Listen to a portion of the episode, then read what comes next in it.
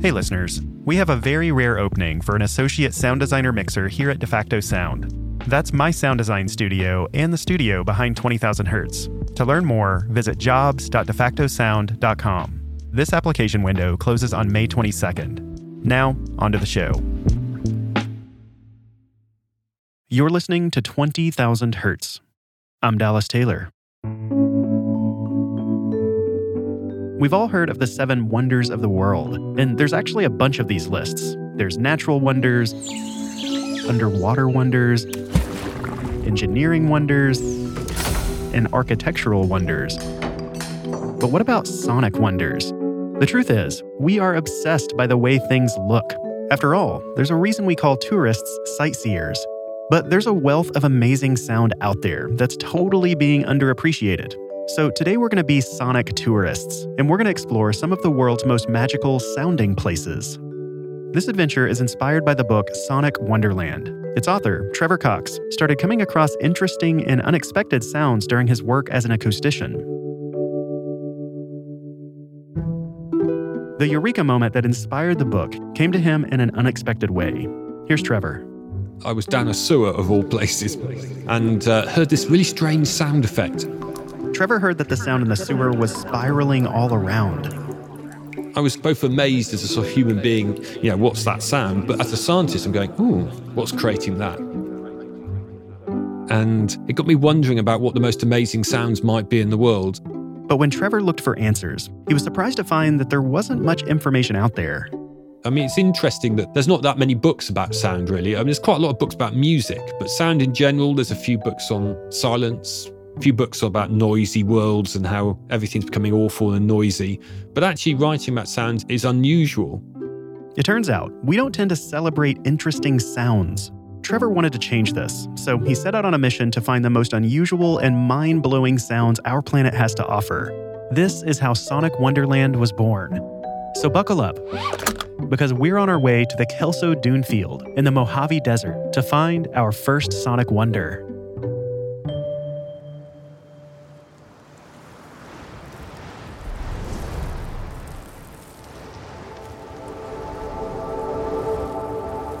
You have to be a very dedicated sound explorer to experience this sound in person.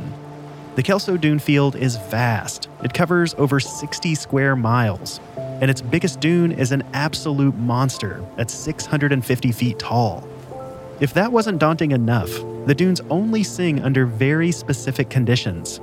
First, the sand needs to be at its driest, so this involves visiting the desert in the height of summer. It's incredibly hot in the middle of summer, so it's a struggle to walk up them to start with. The sand has to be really dry and it has to be just the right dune. The grains have to be all fairly similar size and have the right coating for this to work. Then, once you've found the perfect sand, it needs to move. Sometimes this happens spontaneously when the wind picks up and creates these mini avalanches.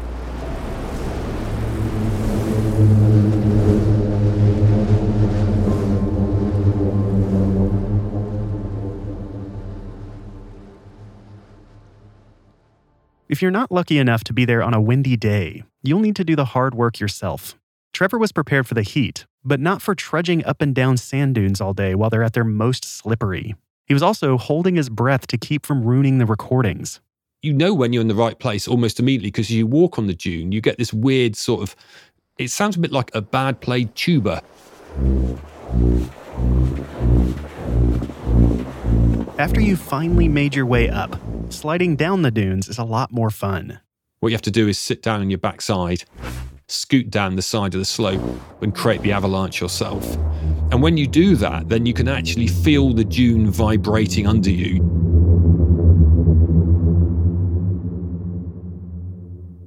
And of course, being a desert, it's really quiet, so it's really impressive to listen to. I think one of the wonders about trying to get these sort of sounds is finding things that are unusual and out of the way and quite rare. And this is an example of quite a rare sound.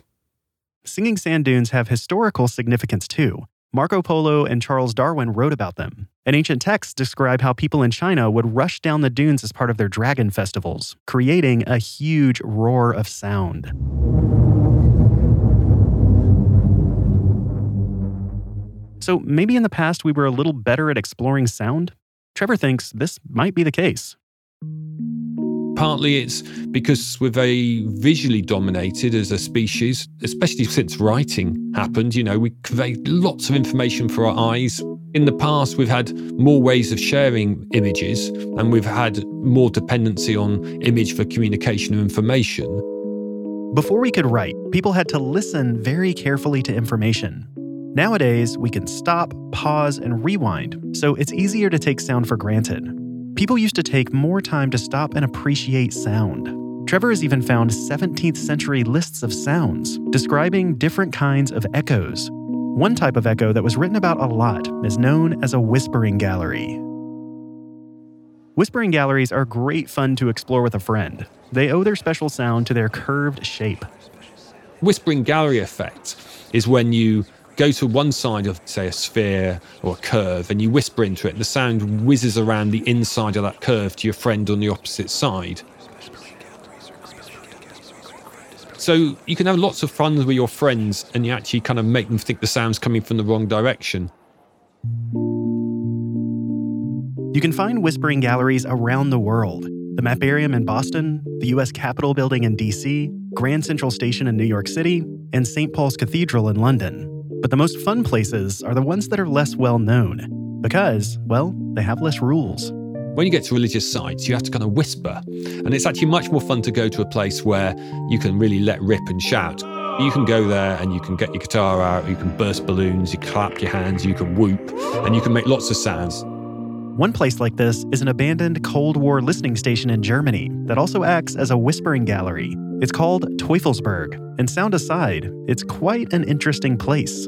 It's up on a high hill, and there's these spherical domes up there which used to hide spy equipment. is quite a strange place, partly because it's a health and safety nightmare. If you're up in the main dome, there's a great big hole missing, and a lot of the stuff is graffitied and in quite a mess. That's probably the most impactful aspect of going around it is the sense of slight danger. Here's Trevor talking inside the dome. Hear how his voice kind of hugs the inside of the walls. It's quite a, a weird place to talk. You can probably hear. And uh, if, I t- if I clap on the floor, bang on my foot, you can hear the sound repeatedly bouncing and being focused back to me. Of course, being an avid sound explorer that he is, Trevor's made all sorts of noises in here. Bursting a balloon was one of his favorites. That reverberating noise you can hear is the sound doing laps around the dome's curved walls until it eventually dies away. Exploring sound is rewarding and entertaining, but there's often more to these sounds than first meets the ear. To find our next sonic wonder, we're leaving Germany and whizzing across the ocean to Mexico, specifically to the Mayan ruin of Chichen Itza. You might have seen photographs of its iconic pyramid with steps running up each side, it's actually one of the new seven wonders of the world, and its sound is pretty wonderful too.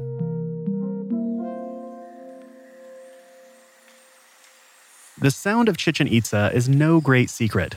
Every year, over a million people visit the ruins, and as tours reach the famous main pyramid, the guides stand a few meters back and ask everyone to start clapping their hands. When you clap your hands, what you get is you get a chirping sound.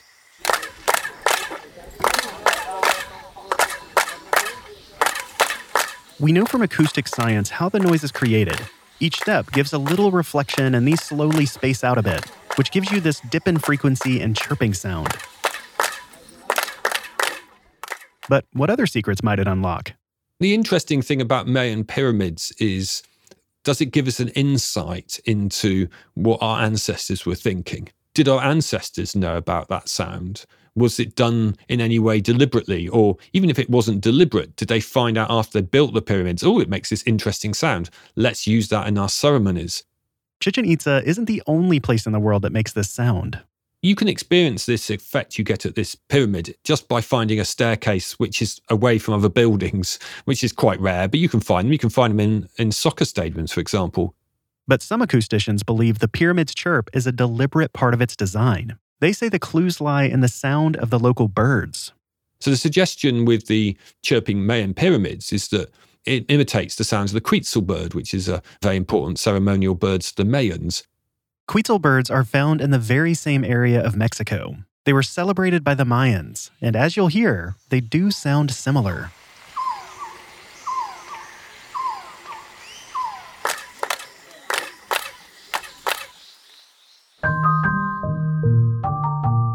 So, as sound explorers, we can not only travel the world, but also travel back in time to hear these sounds as they would have been heard many, many years ago.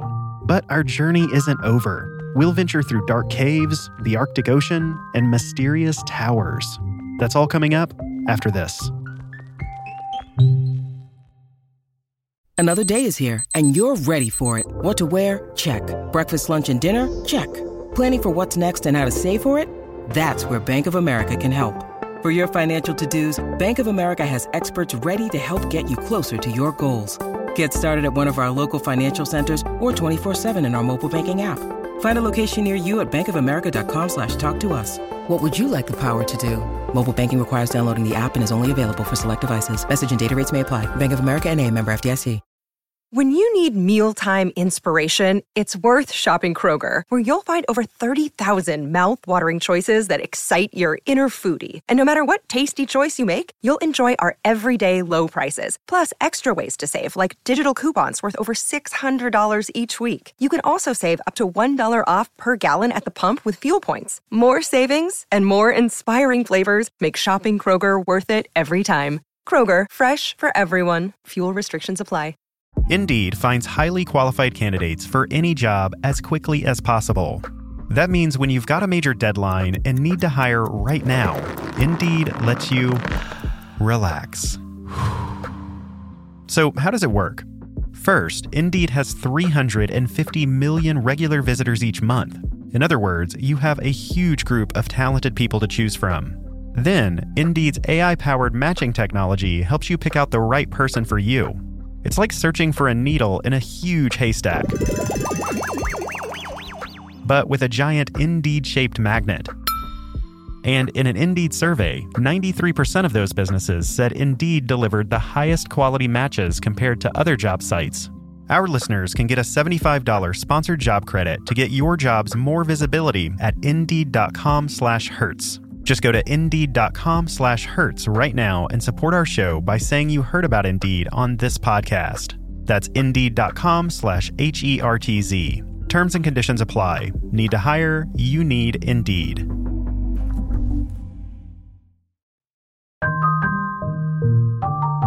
So far on our travels, we've slid down sand dunes, explored whispering domes and abandoned spy towers, and visited the Mayan pyramids of Mexico.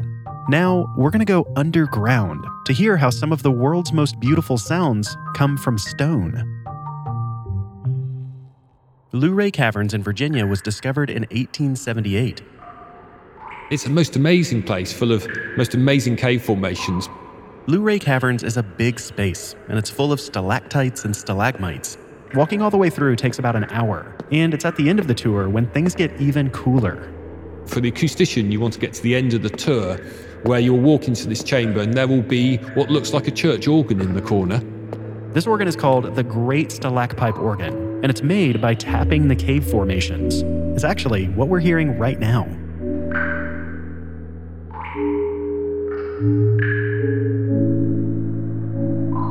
If you get the right cave formation, when you hit it with a hammer, it'll make a nice sort of ding kind of sound.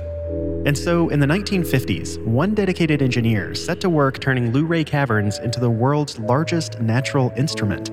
Now, there's a keyboard connected to 37 naturally tuned formations in the cave, and it can be played like a real traditional organ. He actually spent many years going around tapping the cave formations to find ones that are roughly in tune and ring nicely. And of course, being in a cave, it's got that reverberance, so you get that sort of ethereal ringing of the sound. So it is quite a wonderful experience to listen to it.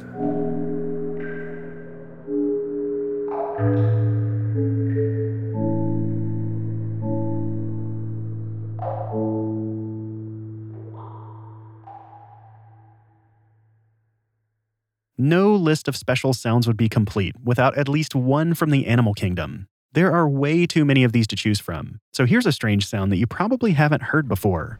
Wrap up warm because we're heading for the Arctic Ocean, somewhere between Norway and the North Pole. And the sounds we're listening for won't be heard on land. Some animals make the most peculiar sounds, and I think some of the most odd ones come underwater actually. We're diving in with an underwater microphone called a hydrophone. The animal we're listening out for is the bearded seal. They are enormous beasts with, as their name suggests, thick bristles on their faces. Here they come now.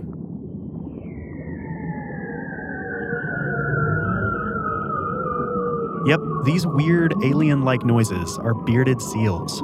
You get this most incredible sound where they sing these glissandos. So, a bit like someone playing a trombone and gradually lengthen a trombone to give you a lower and lower note. These glissandos go on and on and on. And actually, they can last half a minute. These calls are all part of an elaborate mating ritual. I mean, who wouldn't be charmed by these sounds? Of course, what they're trying to do is signal to a female, because these are male calls, to a female that, you know, come over here, I'm the right person to kind of mate with. And if the female's latching onto some sort of vocal trick they've got, that vocal trick will get more and more exaggerated to be more and more appealing to the female.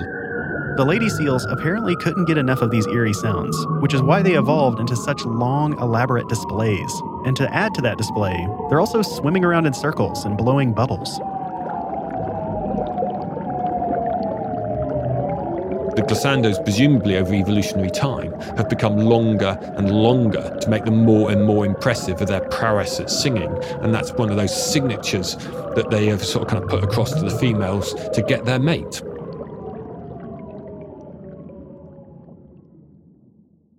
We'll finish our journey in Trevor's hometown of Manchester, England, to prove that sonic wonders can be found right on your front doorstep. A few miles from Trevor's home is a skyscraper called Beetham Tower. The architects wanted it to be the tallest residential building in Europe. So, to make the building a little taller, they included an extra decorative structure on top. When they first built it, they suddenly realized when the winds got really high that it made this amazing humming sound. You could hear, I don't know, five, six miles away. It was pretty loud. There's a structure on the top that the wind whistles through, and it's a bit like blowing over the top of the beer bottle. They accidentally created a giant flute. Not many people enjoy the sound, least of all the architect. I suppose there's a bit of Schadenfreude because actually the architect owns the top flat, and so it must really annoy him when it goes off as well. The set of a UK soap opera called Coronation Street was also situated close by. Coronation Street also happens to be the world's longest running TV soap opera. When the tower was first built, the whistling frequently stopped their filming. Eventually, this magnificent sound was considered too unruly, and the building was treated to stop it from being so loud. But when the winds really pick up, you can still hear Beetham Tower's whistle. As always, Trevor goes to great lengths in his pursuit of sound. He's gone out to record the tower on nights when the winds are particularly strong. It was storming one evening, really early hours. I got up and just about to go to bed. I thought, no, I'm going to go and make the recording. So that was my recording trip to the Beetham Tower. I remember driving around in my old car, which had a sunroof with a microphone stuck out at the top, capturing this sound.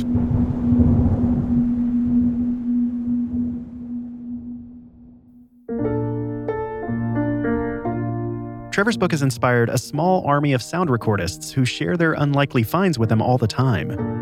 A week doesn't go past where someone doesn't email me with a, another delight. This week, what was it? Someone was had some recordings of pile driving of wind farms out in the North Sea and was pointing out they were chirping. It's probably fair to say that for every one sound recording made in the world, there are thousands, if not tens of thousands, of photographs taken. When it comes to finding amazing sounds, we've barely scratched the surface. It's a huge unexplored universe, many times right on our front doorsteps. So, as a newly recruited sound explorer, your mission is to tune in, appreciate, and preserve the sounds around you. It could be the most rarest, the biggest, the loudest, all those kind of things that appeal to us. Or it could just be something which is plainly very beautiful. Sonic wonders are all around us, just waiting to be appreciated. There are all sorts of curious and poignant sounds that might simply pass us by, never to be heard again. And all we have to do to find them is to simply open our ears and listen.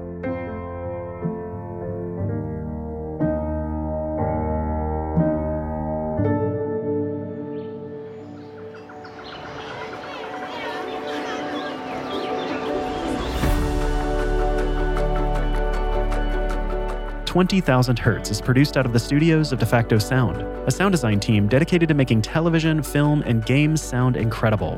Find out more at defactosound.com. This episode was written and produced by Fran Board. And me, Dallas Taylor. With help from Sam Schneble. It was sound designed and mixed by Soren Bejan. And Nick Spradlin. Thanks to Trevor Cox of Salford University. Be sure to buy his book, Sonic Wonderland. I have it sitting right here on my desk, and it's awesome. If you have an episode idea, I would love to hear about it. You can tell us on Facebook, Twitter, or by writing hi at 20k.org.